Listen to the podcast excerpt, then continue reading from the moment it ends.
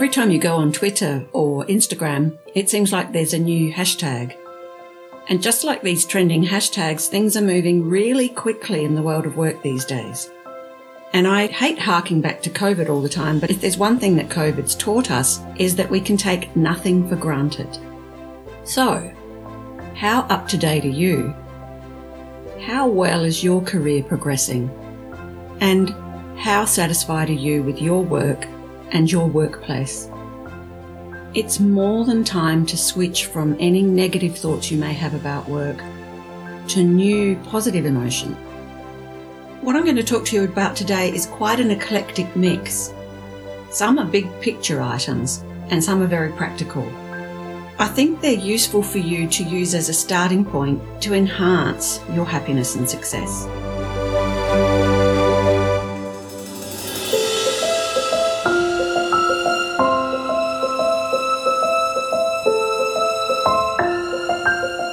Welcome to Career Chinwags for the 21st Century.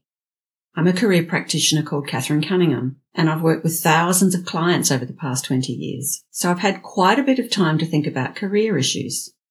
Each podcast in the main series, which this is one of, I pick up on an issue that takes my fancy.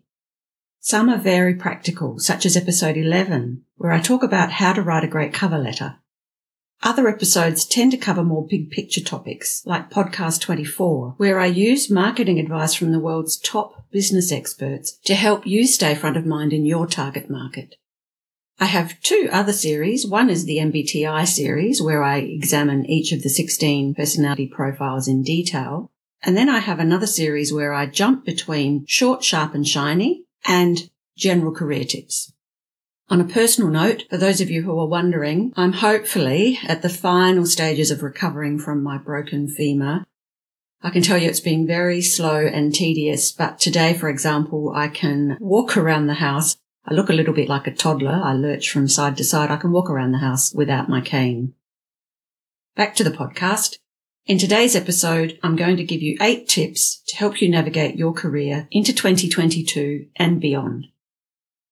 Tip number one, have a think about micro credentials. One of my clients last year faced a huge turning point in his life. He was part of a spill and fill where he had to apply for his own job. And as part of that, he was offered career support with us.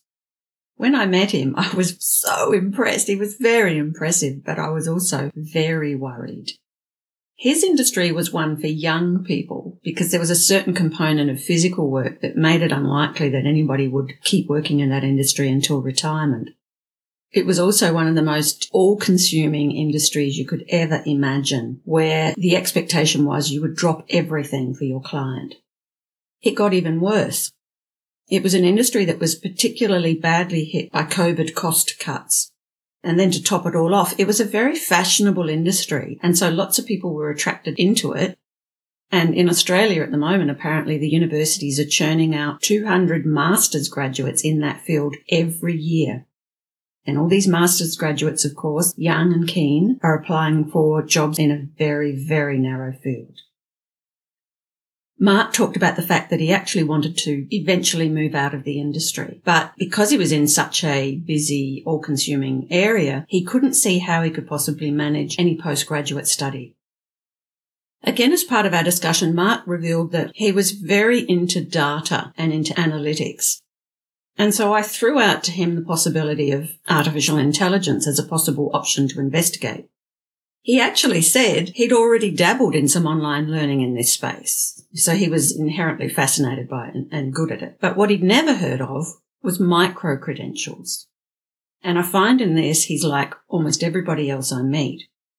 So micro credentials are short courses where you either pivot or you top up or you learn, but you don't have to go back and get a full degree to give their sort of formal definition, they're part of a higher education trend towards what's called modularity. In other words, you do modules and stackability. So you might do one module and then you might choose to do another module and stack them on top of each other.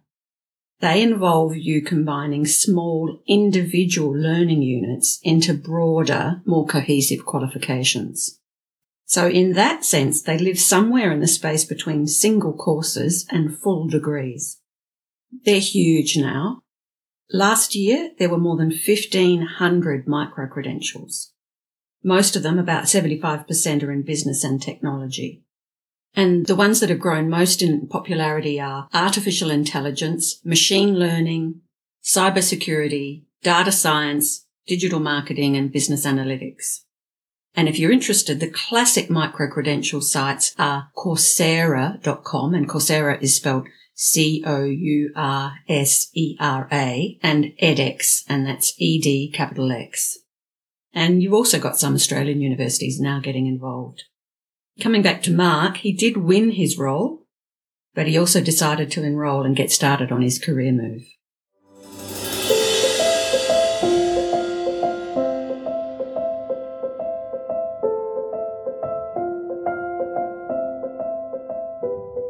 Tip number two, meet new people. As part of Mark's career change, or his eventual career change, I suggested that he start expanding his network now so that when he was ready to make the move, he had some connections in that space.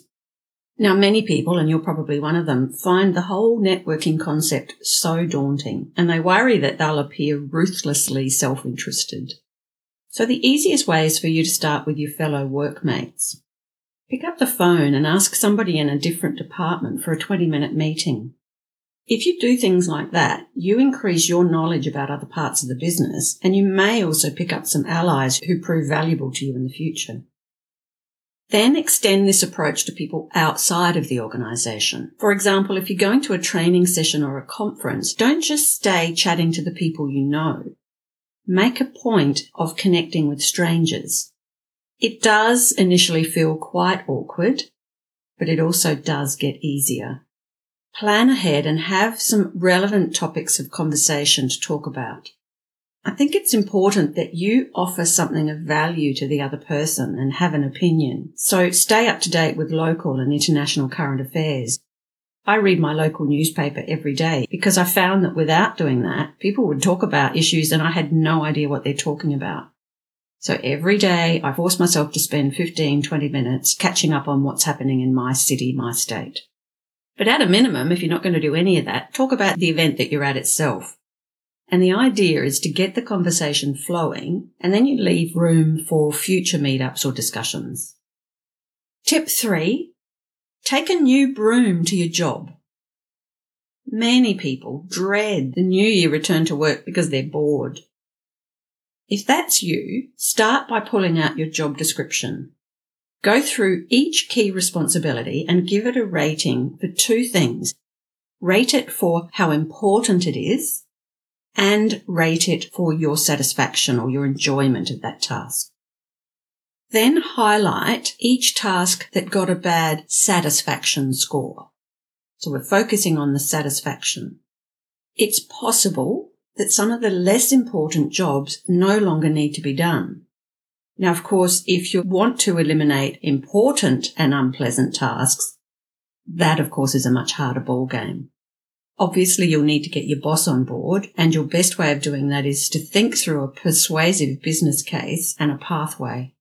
If you've got too many items on what I'd call the dark side, so in other words, there's too many of your tasks that you really don't enjoy doing, it is time for you to take serious action. Plan your escape from the job to a different role, either internally or externally. Tip four. Meet with your boss to clarify the aims for the year ahead. Set up a formal meeting with a clear agenda. But I suggest you go to a coffee shop because you want to give the meeting a little bit of warmth and informality. Think about which documents you need to refer to. It might be your strategic plan, it might be your position description, or it might be key department milestones that need to be met. If you do this, you get two benefits. The first benefit is it sends a really strong message to your boss that his or her needs are important to you. It means that you're going to be spending your energy and intellect in the year ahead on actions that meet her agenda and presumably those of the organisation. The other purpose it serves or the other benefit is if there has been any disconnect with you that's built up over the past little while, it can help you re-establish a professional relationship.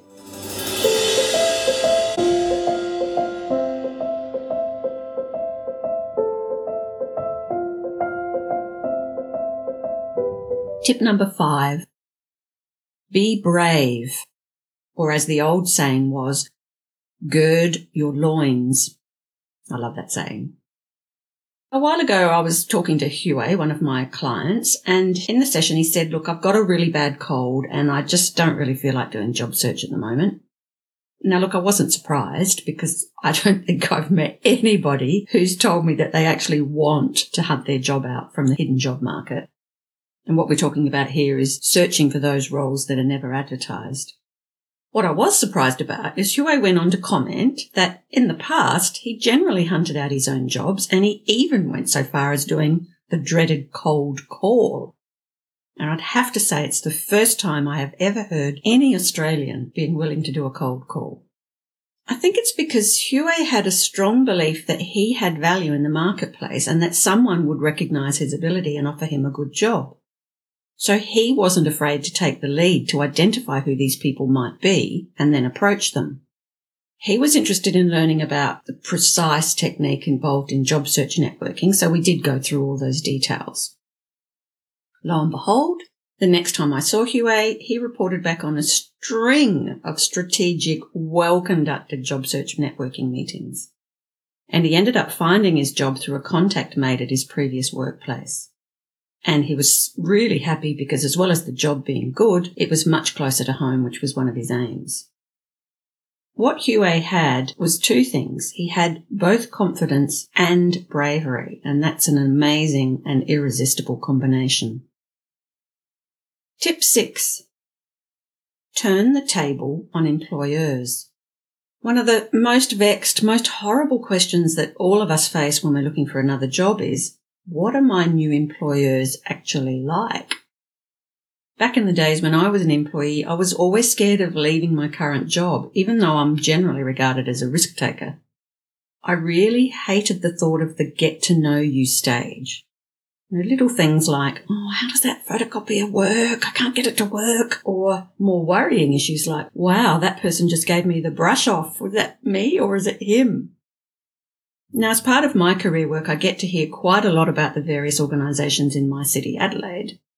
But I find that very few of my clients have any insight at all into their prospective employer. Up until now, this information has been quite hard to access. And so they faced all the risks associated with jumping into the great unknown. Now, if you're savvy, you realize that you have more power in the job search equation there are excellent websites that give insight into the culture, compensation, the pay, and where you can learn about precise issues such as benefits and company policies. The most famous website is Glasshouse, and its name really says it all. If you're vetting a large organisation, you'll find feedback about it from current and former employees. So you're getting information right from the horse's mouth. For smaller Australian organisations, Seek tends to work pretty well. If the organization you're trying to vet isn't on any of those sites, then get onto LinkedIn.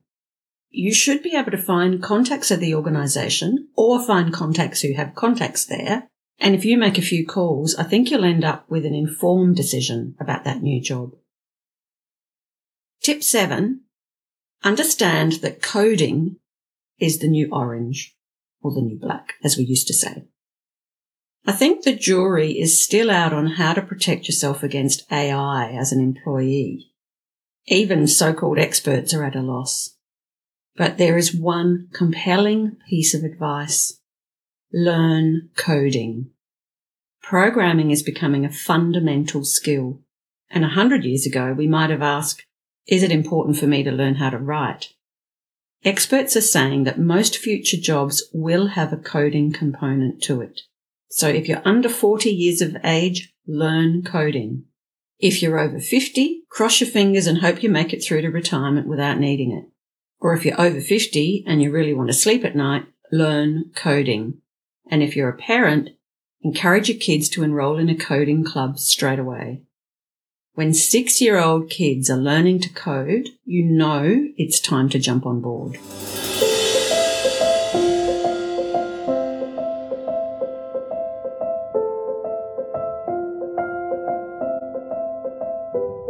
Tip eight, talk to your boss about options. I was in my last job for four years and I became bored religiously every 12 months. Did I put up with it? No.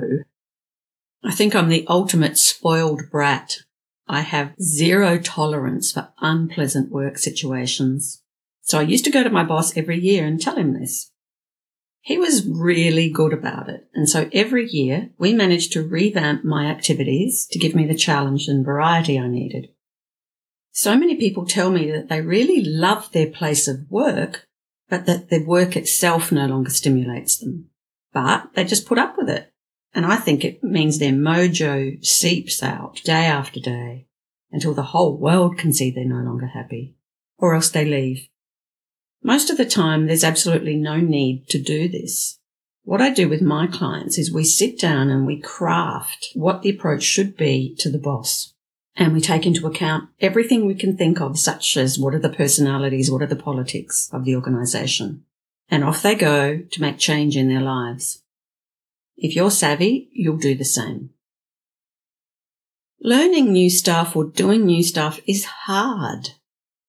I've been learning Italian seriously now for quite a while, and sometimes I tear my hair out about their seemingly arbitrary grammar rules, and my brain does not work well with learning vocabulary. Can't tell you how bad my vocabulary is. Why do I keep going with Italian? I keep going because the adventure to me of experimenting in another language is fascinating. I love it. So in common terms, the upside is worth the downside. When it comes to your career, it would be ideal if you relished keeping up with new trends. But whether you relish it or not, it has to be done. You need to do it. You need to take charge of your future so that you actually have a future. So I always say go and find a place where your thoughts are likely to roam freely. Evocative music, great coffee, a lovely outlook, Sit down and list the top three changes that are happening in your life. What's happening in the world of work? So, for example, are there changes in the language and behavior that are now the norm? Or the impact, as I mentioned earlier, of AI on job tasks? List the changes in your workplace. So perhaps is there a drive for cost reduction? Or is there an emphasis on innovation? And then finally, list the changes in your personal life. For example, are you about to enter a more expensive phase of your life because of children? Just last week, a very astute client of mine talked to me about significant changes in all of the areas, but she had a clear plan with concrete timelines. It can be done. Plot out the response that you need or wish to make to cope with these changes. Whatever you do, don't let your career changes fall by the wayside like so many of our New Year resolutions to get fit or lose weight. Choose the three most relevant items from the eight tips I've just given you. Find a support person to help you identify concrete actions with timelines and KPIs attached. Then, as per the Nike ad, just do it. This time, I think you're going to have to agree, my signature hashtag is so apt. Hashtag why not be happy at work? Thanks for listening to this podcast. If you like what you've heard, I'd love it if you could share it or leave a review. At this stage, I'm doing regular podcasts and next episode, I'm going to revert back to our MBTI series where I examine each of the 16 famous profiles one at a time. Remember, if you want to review what we've talked about, check out the full show notes at careerconsult.com.au and I do a mail out once a fortnight of videos, blogs, or infographics. If you're interested, you'll find a sign up form on the website or contact us at admin at careerconsult.com.au. Once again, I'm going to finish with the hashtag as always, hashtag why not be happy at work.